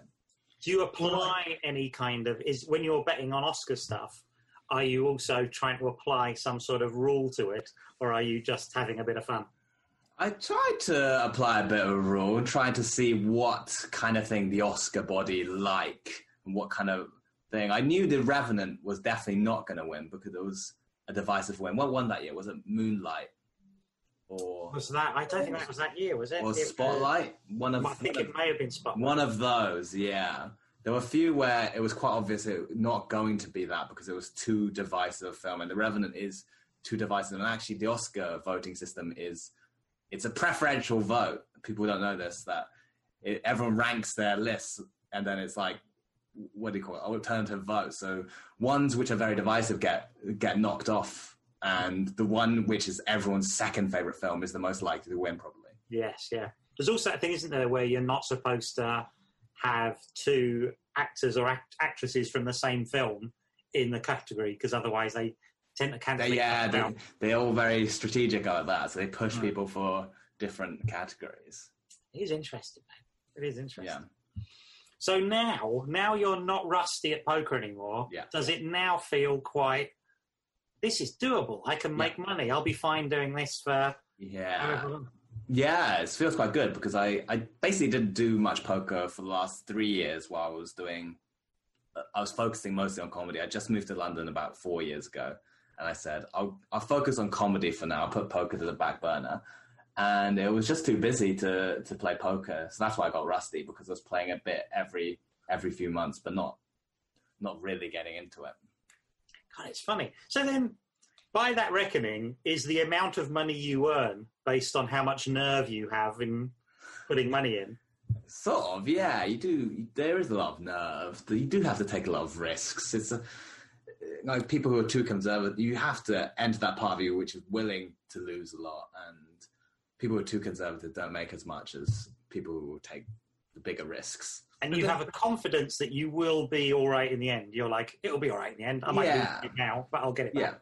On every so on every given day, the graph could be really up and down, but as long as you zoom out and then it it, it is slightly going upwards. So it could be going up and down, but if it's slightly going upwards, then Yeah.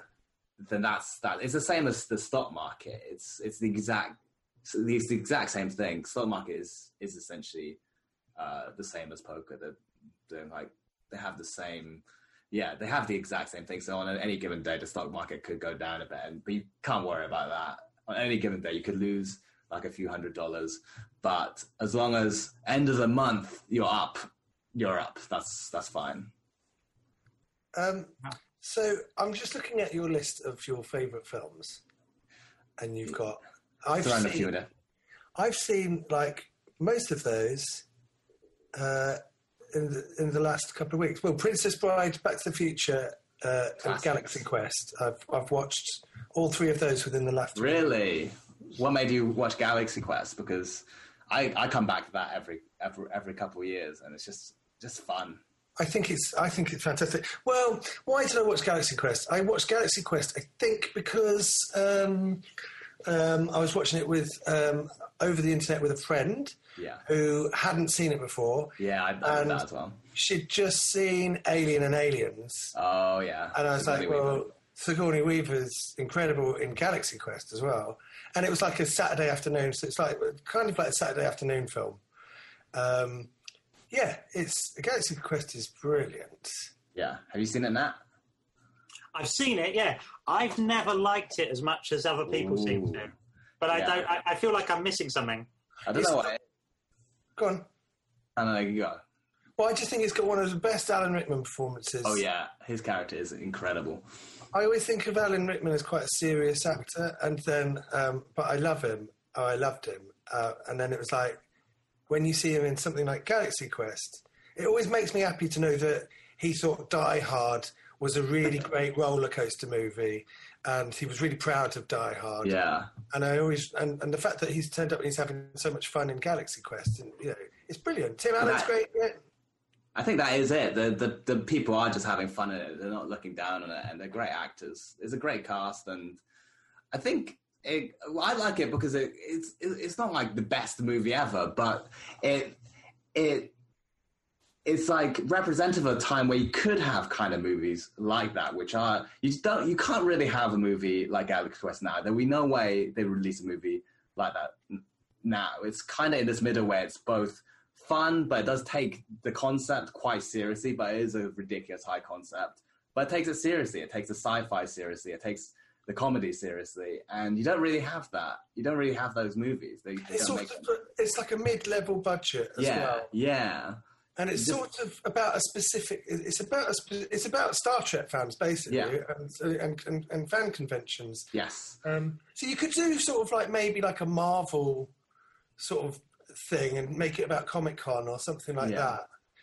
But um, yeah, it's, it's really and out of those films, you know, like Three Amigos, Tropic Thunder, A Bug's Life, and Galaxy Quest, where you kind of like you recruit a bunch of people that are pretending Yes. to be a thing, and then they end up having to do it for real.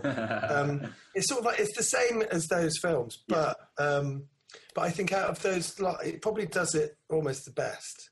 Mm. As much as I love Three Amigos, I think Galaxy Quest is kind of a. Um, so it was originally meant to be directed by Harold Ramis, was it? But um, he I, c- I can't remember who he wanted to be the lead, but I think it might have been someone like Steve Martin. right. And um, and they said like, well, we're going to get Tim Allen, and Harold Ramis was just like, I have absolutely no idea how to make Tim Allen work in this role. so he left the project, and someone else came. Tim in. Allen's great in it. He's great. Tim Allen's he's basically live action Buzz Lightyear. Yeah, and he, he channels the like kind of William Shatner parody very well. Like he He- doesn't he doesn't overdo it. He but he is kind of a version of William Shatner. Yeah, it's good without doing an impression or Yeah, yeah, yeah, yeah. He's, he's I think he's perfect in it. Um, and also like all of that baggage that he brings from actually just being Tim Allen. yeah. coming along and being in this film. And he's acting, you know, it's the guy from Home Improvement that's acting opposite Sigourney Weaver and fucking Alan Rickman. And it's kind of like, and he's the star. yeah. And so they all bring all of this, you know, you've got Sigourney Weaver, who's possibly one of the um, most famous and iconic uh, science fiction stars of all time. Um, uh, and she was in Ghostbusters, right? And you've got Sigourney Weaver, and then you've got um, uh, you've got Alan Rickman, who's like this uh, uh, serious thespian, Yeah. and um, and you're relegating her to kind of like the one that has to wear a push-up bra and have like blonde hair, and he's kind of like got this fucking ridiculous head headpiece on the entire film for the entire Yeah. film. And then you've Even got when Tim he's in the kitchen. You've got Tim Allen as like the, the action hero lead, and it's kind of like all of that feeds into why the film is sort of like successful as well. Um, oh yeah, Harold Ramis wanted Alec Baldwin to be. Baldwin. Okay, interesting. Um, and there's also so when's the last time you saw it, Ken? Like a few weeks ago, yeah. I watched it with a friend who's never seen it. My You know, two, two friends. You know the bit when they go on the deck where they've got all of like the uh, crushers. Oh, the Crushers, yeah. And uh, so there's a bit, and so, and Sigour- you see it, and it's really complicated. Yeah. And then Sigourney Weaver goes, "Well, screw that."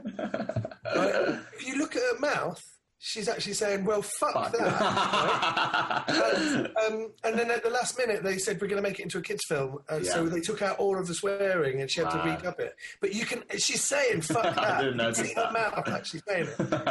Um, and the other thing was that the company that made it, they thought it was going to be uh, a fate. They didn't think it was going to be very good. They didn't Hmm. get it, uh, so they didn't market it. And Yeah. uh, then uh, when it came out, it was a massive flop because uh, nobody knew about it. Yeah. And then later on, the marketing team apologised to the to the to the film and said, "Sorry, we didn't market it. It was our fault." they always do that. They always do that. It's crazy, but it lives on in our hearts. I think it's a great film. Yeah. You've also Yeah. got amongst your favourite things, Ken, Star Trek Next Generation. Yeah, I've been rewatching. Huh? I know, I was just going to say, we're talking about Galaxy Quest. Do you only like Star Trek Next Generation? No, I, I put that down because I think I've been rewatching it over the last. Um, it's on Netflix. I've rewatched some random episodes. Uh, I like Star Trek Deep Space Nine quite a lot. Deep Space Nine, I think, is really good. And I, I'm not actually a big fan of the original series. It's a bit too old for me, I think, but Sure. it's kind of I nice. think we're talking about this. I always think that Star Trek fans seem to like like one of Star the. Trek The Next Generation now more Mm. than they like the regular. Well, I grew up when I was like 10 to 15. It, Star Trek Next Generation was on every day when you get home from school and you just watch it, like 5 p.m. or whatever, Sky One. Just watch an episode and they're just, yeah, it's great. Um, I think I'm, I'm, yeah, I'm in that generation, The next generation. the next generation. Are you, are you a Star Trek fan? Would you consider yourself to be a Star Trek fan? Yeah, I'm not hardcore. I don't go to the conventions, but I watched a lot of it. I've seen probably every episode, or at least most episodes, and I watched a lot. Every series.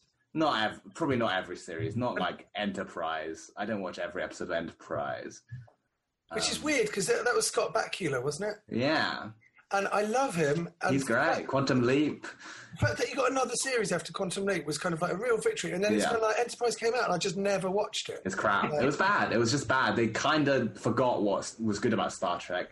There's a I saw a great video about it and how the guy, the guy, the guy in charge at that point just wanted sex and violence and didn't really know what what Star Trek was anymore. Have you seen Star Trek Picard?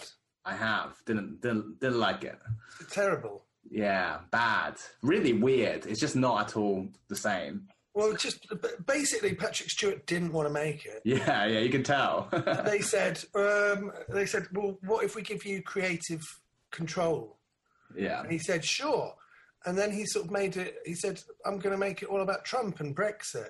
And they were like, Mm. what? Very odd. It's very very un Star Trek.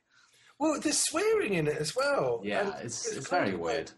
You just kind of like, I, I don't want to watch Star Trek and have a load of swearing in it, Yeah. which is ironic because I swear so much. But like, but like they, they even mention in one of the Star Trek films, oh, it's um, Star Trek 4, The Voyage Home, oh yeah. in the future they've sort of like phased swearing out. Yeah.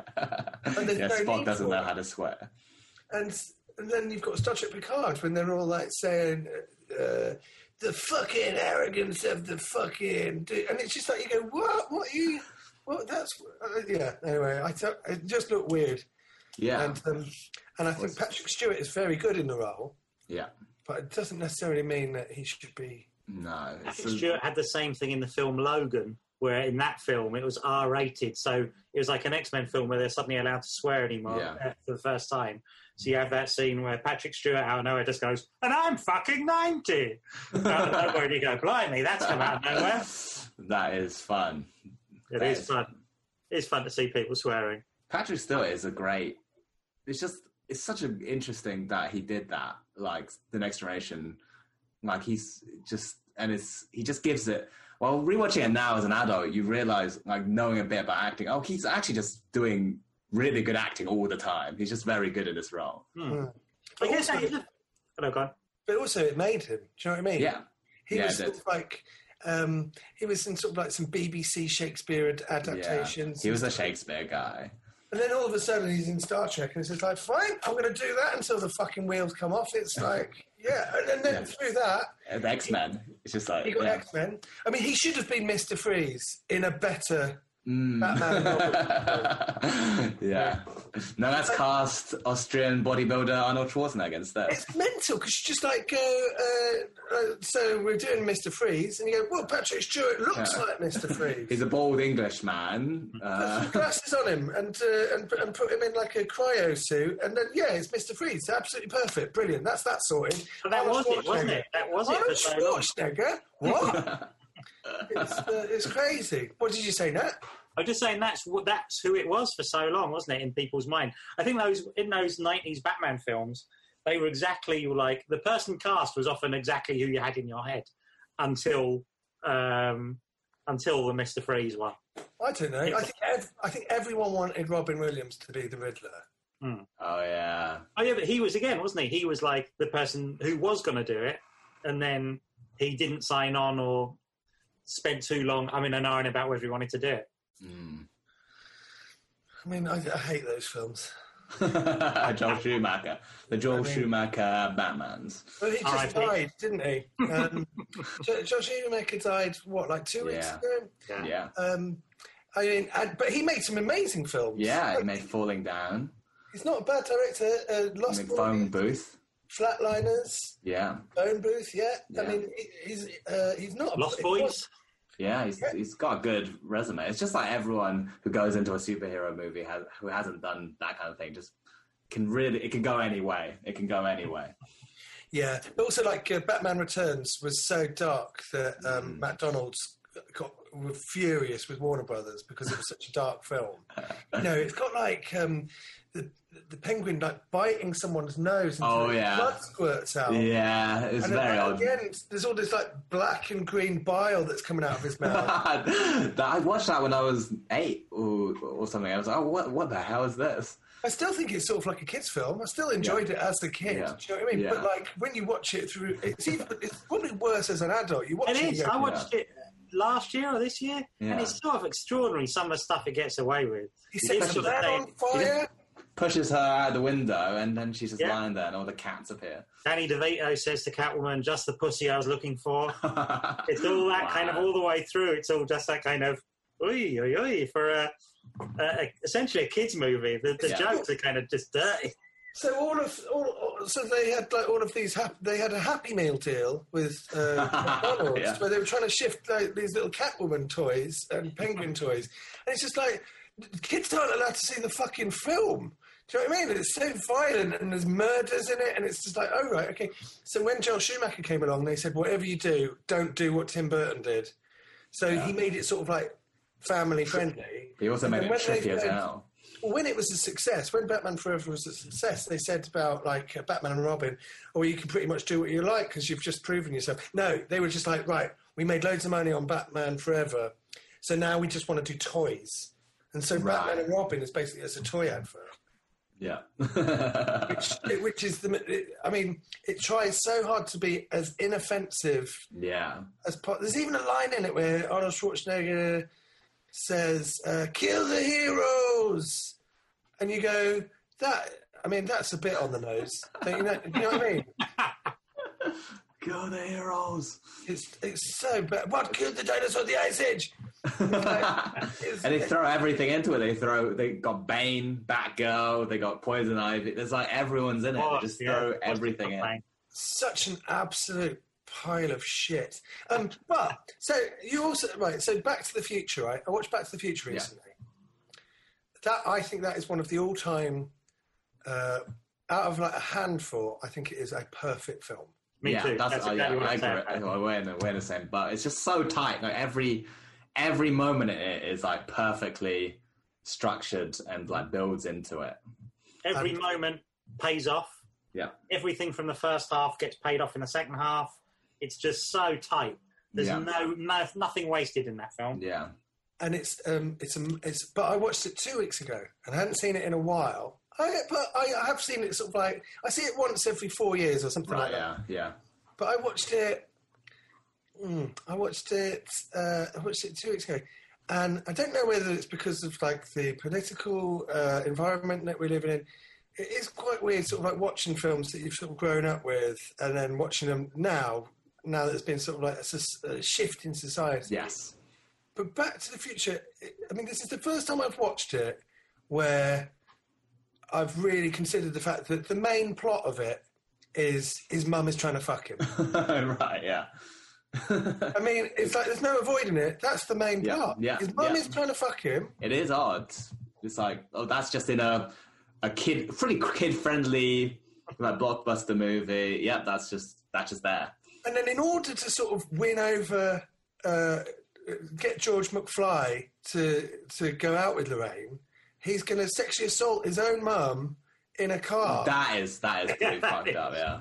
Yeah, So that's the- the bit where you kind of go, yeah, that is a bit. Uh, I, Yeah. I mean, I, I'm not like saying there's anything wrong with Back to the Future, right? I can deal with it. I watched the film. I'm an intelligent person. I can t- contextualize things. It's fine. But it was the first time I watched it and went, she really wants to fuck him. Yeah. That's uh, that's that's sort of, and she's sort of undressed him in her bed. You don't know how much He put- she's seen. yeah. do you think there's meant to be an element to it as well that when he sees his own mum, Lorraine, as a young person, that the audience and he's your he's your audience identifier figure, you're meant to go, oh, she looks all right. Now, like when you see her first young, I think you're meant to go, wow. Yeah, I, th- I do think that. Yeah, I think there is that moment. You So It's he's like- also he's the audience, but he's also her son. so he's kind of on one hand, you're seeing her as he's seeing her and going, "Oh, she looks good." They, they should be together. Like George McFly, uh, George McFly is a, a peep. Like he's a peeping tom. He's a pervert. George McFly is not a hero. George McFly is a he's, a- pervert. he's an incel. He's a complete original incel. Like, Martin McFly is outgoing, adventurous, brave. You know, he's creative. He's brilliant. Everyone wants to be Martin McFly. No one wants to be George McFly. It's just and they go like, oh, it's because he's a nerd and he's you know been bullied. No, he's a pervert. spying on women getting changed at the beginning of the film. That's why he get, falls out of a tree. Do you know what I mean? It's just not like he's like an awful. He's like a he's a he's a bad man. George McFly is. If I was Marty McFly and I travelled back in time and Lea Thompson from 1985 was my mum, I'd have sex with her. Absolutely, absolutely. Not a doubt in my mind. Um, I'd, I'd, I'd take uh, extra pl- uh, plutonium with me as well, so that I could uh, go back and forth. make, Like good a night, weekend, sweetheart. make a weekend of it. Be like good night, sweetheart. Instead of uh, instead of bigamy, uh, he's having sex with his much younger mum. Um, Like good night, sweetheart, but with incest. Just throw that in. absolutely disgusting. Um, so, uh, oh, and, Princess Bride. Yes. Um, I saw that maybe last week. You're a fan? Oh, I love it. Yeah. Well, it's my. Uh, well, two days ago I watched Stand by Me, Mm, I've not seen that. um, and oh god, I, I forgot like how emotional Stand by Me is. But I, um, I don't think I've seen Stand by Me in two, 20 years, and I watched it. I'm so old now that you can say I hadn't seen it in 20 years. I cried from beginning to end. I just thought it was absolutely devastating. The reason I mentioned Stand by Me is because it's Rob Reiner, Oh yeah, and Rob Reiner directed yeah. Princess Bride, a Spinal good, Tap. a good, a good, a good eighties. I think he's better than Spielberg.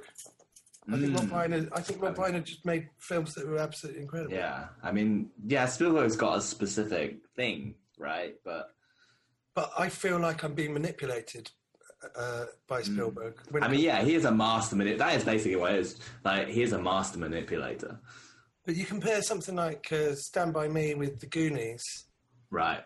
and it's sort of like I mean, uh, Spielberg only produced it, but you can kind Yeah. of like you can feel him all over The Goonies. Yeah. Well, who was it? Was it Chris Columbus or one of It- those? It's um, It's- One of Richard Donner, Richard Donner. It was Richard Donner. Yeah. He Um, a Superman joke. but it's basically it's the same film, isn't it? Stand By Me and The Goonies. Right, But one of them is kind of like it's like.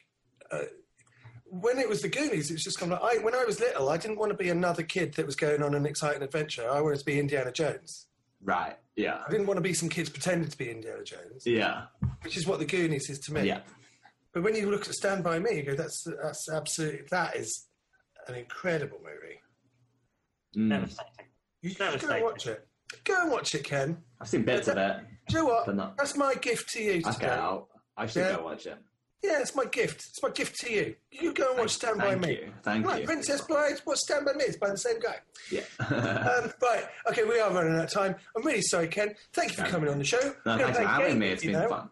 We're going to play a game, all right? Oh yeah. It's pretty high stakes. I'm going to hand you over to Nathaniel. Oh yeah. It's the game, Ken. It's called Better or Worse, and you have to say whether the next person is better or worse than the previous person, based entirely on my own opinion. So you earn Oh. points if you guess my Shit. opinion. Okay. I'm trying to think. Starting with I know Uma that. Thurman. Uma Thurman. Yeah. Is Catherine Zeta-Jones better or worse than Uma Thurman? Worse. I'll go. I, I would say worse. Worse, correct. Yeah. Tommy Lee Jones, better or worse than Catherine Zeta-Jones? Better. Better. Better, yes. Jamie Lee Curtis, better or worse than Tommy Lee Jones? Better. Better. Better. Oh, I don't know. Richard Curtis, better or worse than Jamie Lee Curtis? Oh, worse. Gotta be worse. Worse. Gotta be worse. Richard Gere, better or worse than Richard Curtis? Better. Better.